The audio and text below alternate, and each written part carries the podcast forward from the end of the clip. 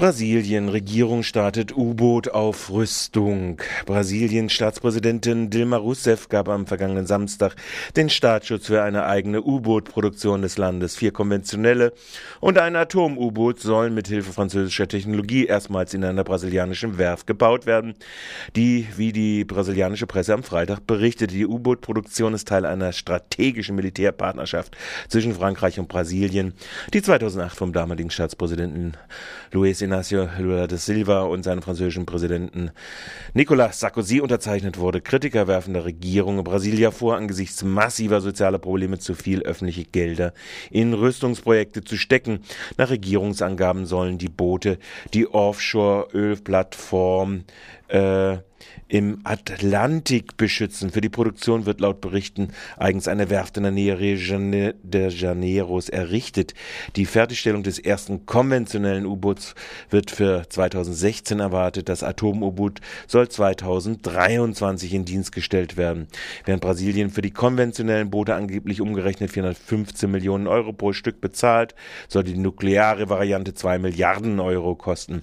Die Gesamtinvestitionen in das U-Boot-Programm werden auf umgerechnet umgerechnet 9 Milliarden Euro geschätzt. Brasilien wäre mit dem Atom-U-Boot erst das sechste Land weltweit nach den USA, China, Frankreich, Großbritannien und Russland, das über ein Atom-U-Boot verfügt.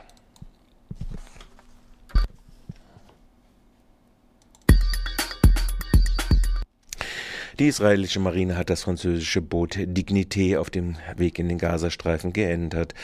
Der Ansatz sei friedlich und ohne Zwischenfälle verlaufen und das Boot sei in Richtung des israelischen Hafen Aschot in Schlepp genommen worden. Das behauptet eine Militärsprecherin der französischen Nachrichtenagentur AFP gegenüber. Das Boot mit 16 zumeist französischen Aktivisten wollte die Blockade des Gazastreifens durchbrechen. Nach Angaben der Militärsprecherin näherten sich mehrere Maschinenschiffe am Morgen dem französischen französischen Boot, also gestern Morgen, als die Besatzung sich trotz wiederholter Aufforderung geweigert hatte, Kurs auf den Hafen Ashdod zu nehmen, hätten israelische Soldaten das Boot geentert. Die Dignität ist eines von zehn Schiffen der internationalen Hilfsflotte, die eigentlich zum Jahrestag der Stürmung der ersten Hilfsflotte Ende Mai Hilfsgüter in den Gazastreifen bringen wollte. Die anderen Schiffe konnten aber wegen eines Verbots der Behörden die griechischen Gewässer bislang nicht verlassen. Mehrere Schiffe waren zudem zuvor von sogenannten Unbekannten so beschädigt worden, dass sie nicht mehr auslaufen konnten. Die heftigen Kämpfe um den strategisch wichtigen Ölhafen Brega in Libyen dauern weiter an. Wie Reporter der Nachrichtenagentur EP beobachteten ein Feuergefecht mit Raketen zwischen aufständischen Truppen von Machthaber Muammar al-Gaddafi. Über Ölterminals sei schwarzer Rauch aufgestiegen. Die Rebellen warfen den Regierungstruppen den illegalen Einsatz von Landminen vor. Die Gaddafi-treuen Streitkräfte hätten in der Wüste rund um Brega zehntausende Minen verlegt, hieß es aus Kreisen der sogenannten Aufständischen. Ein Regierungs Regierungssprecher in Tripolis erklärte, dass bei den Kämpfen um Brega in den vergangenen fünf Tagen über 500 Aufständische getötet worden seien. Die Rebellen hingegen hatten in den vergangenen Tagen lediglich rund zwei Dutzend Tote vermeldet. BP kämpft mal wieder mit Öllecks, diesmal in der Tundra. Der Ölkonzern BP kämpft mit einem Ölleck in der alaskischen Tundra. Eine wegen Reparaturarbeiten vom Netz genommene Pipeline sei geplatzt, heißt es. Eine Mischung aus Methanol und öligem Wasser sei ausgetreten. Laut einer alaskischen Behörde handelt es sich um eine Menge von 2100 bis 4200 Gallonen. Derzeit liegt die gesamte Ölförderung im Lisburn Ölfeld flach. Da wird unter anderem auch Ölschiefer produziert. Der oder aus äh, Ölschifferöl gemacht. Der Unfall dürfte die Bemühungen der Briten, ihr Image nach der Ölkatastrophe im Golf von Mexiko zu verbessern, deutlich behindern. Riesige Uranvorkommen angeblich entdeckt. Indische Geologen wollen möglicherweise die weltweit größten Vorkommen an Uranerz entdeckt haben in der Abbauregion Tumalapale sollen bis zu 150.000 Tonnen Uran lagern, teilte die indische Atombehörde passend zum Atomprogramm in Indien mit. Das Vorkommen sei das Dreifache der bereits in früheren Studien bestätigten Menge. Weitere Untersuchungen seien nun im Gange. Die über 35 Kilometer verteilten Vorkommen im Bundesstaat Andhra Pradesh könnten damit die weltweit ergiebigsten Lagerstätten des seltenen Erzes sein. Neue Prozesswelle gegen PKK in der Bundesrepublik Deutschland infolge einer Rechtsauslegungsänderung, die der dritte Senat des Bundesgerichtshofs im Oktober letzten Jahres in einem Revisionsverfahren vorgenommen hat, sind neue Haftbefehle ausgesprochen werden. Der in Denz lebende Mehmet A. ist als ein Funktionär einer Jugendorganisation wegen Paragraf 129b Strafgesetzbuch der mitgliedschaftlichen Unterstützung einer terroristischen Organisation im Ausland äh, wie auch eine weitere Person in Haft genommen worden. Das Verfahren, das sich mit Spendensammeln und äh, äh, Vermittlung von Kontakten in die Türkei beschäftigt, soll dann beim Oberlandesgericht in Düsseldorf stattfinden. Baden-Württemberg Beschäftigungszuwachs von 2000 auf 2010 vor allem wegen sogenannt atypischer Beschäftigung. In den letzten zehn Jahren hat die Zahl der abhängig Beschäftigten im Ländle zwar um sechs Prozent zugenommen. Dieser Zuwachs resultiert aber vor allem aus einer Explosion um 22 Prozent der sogenannten atypischen Beschäftigten, also von Beschäftigungsverhältnissen die befristet sind, geringfügig sind oder unter 20 Stunden Teilzeit liegen. Während das sogenannte Normalarbeitsverhältnis um schlappe 2% auf 3,1 Millionen anschlägt, wird ein Viertel der abhängig Beschäftigten oder eine Million Menschen atypisch eingestellt.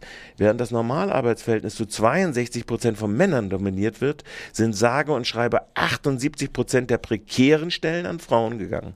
Die Branchen, in denen über 54 Prozent der atypischen angestellt sind, kommen aus den sogenannten sonstigen Dienstleistungen wie Gesundheit, Soziales, Gastronomie oder Handel. Lebensmittelwarnung. Die Firma LB Fischindustrie in Willstedt informiert mit dem Erzeugnis Heringshappen in Pflanzenöl 250 Gramm mit dem Mindesthaltbarkeitsdatum 22.07.2011 sind in einer Probe Listerien festgestellt worden. Listerien können Auslöser einer schweren Infektionskrankheit sein. Infektionen bei gesunden Menschen sind selten Häufiger kommen Erkrankungen bei Personen mit geschwächtem Immunsystem, kranke Senioren, kleine Kinder vor, sowie bei Schwangeren.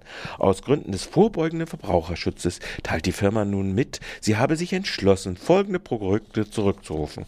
Heringshappen in Pflanzenöl 250 Gramm, Heringshappen in Pflanzenöl mit Gartenkreuzern 245 Gramm, Heringshappen in Pflanzenöl mit Rauch 250 Gramm, Heringshappen in Pflanzenöl mit rote Beete 250 Gramm, Heringshappen in Pflanzenöl mit Gewürz Gewürzen 250 Gramm. Jeweiliges Mindesthaltbarkeitsdatum ist der 22. Juli.